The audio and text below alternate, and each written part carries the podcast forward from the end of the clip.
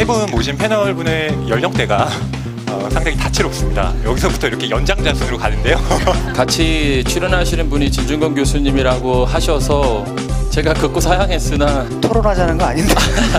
저 제 책을 뭐저 사놓고 읽어보지 않으셨다고. 아주 안 읽은 거 아니, 아니요. 제가 되게 훌륭하게 생각하는 독자 제가 이렇게 독자를 구별을 하거든요. 평범한 독자는 그냥 책을 사서 읽는 독자고 독자 삼아에 있습니다. 이런 분이 독자 삼아에. 읽을 것도 아닌데 사는 분들 근데 독자 새끼가 있죠 빌려본 주제에 욕하는 놈 정보를 얻으려면 텍스트 읽어야 했는데 이제는 사운드와 이미지로 변했잖아요 그래서 인문학의 위기라는 말이 결국은 이제 문자 문화의 위기고 텍스트 문화의 위기고 그건 되돌이킬 수 있는 상황은 아닌데 아, 제가 할 수 있는 최대한 쉽게 쓴다는 것이 글쓰기에서 저희 신조예요. 어떤 모 신문 기자께서 그 보통의 존재 그 이제 읽으시고 나서 글이 굉장히 쉽던데 어, 한두 달이면 뚝딱 썼을 것 같아요. 이렇게 말씀하신 적이 있어요. 근데 제가 그 책을 10세에 걸쳐서 한천 군데 정도를 고쳤어요.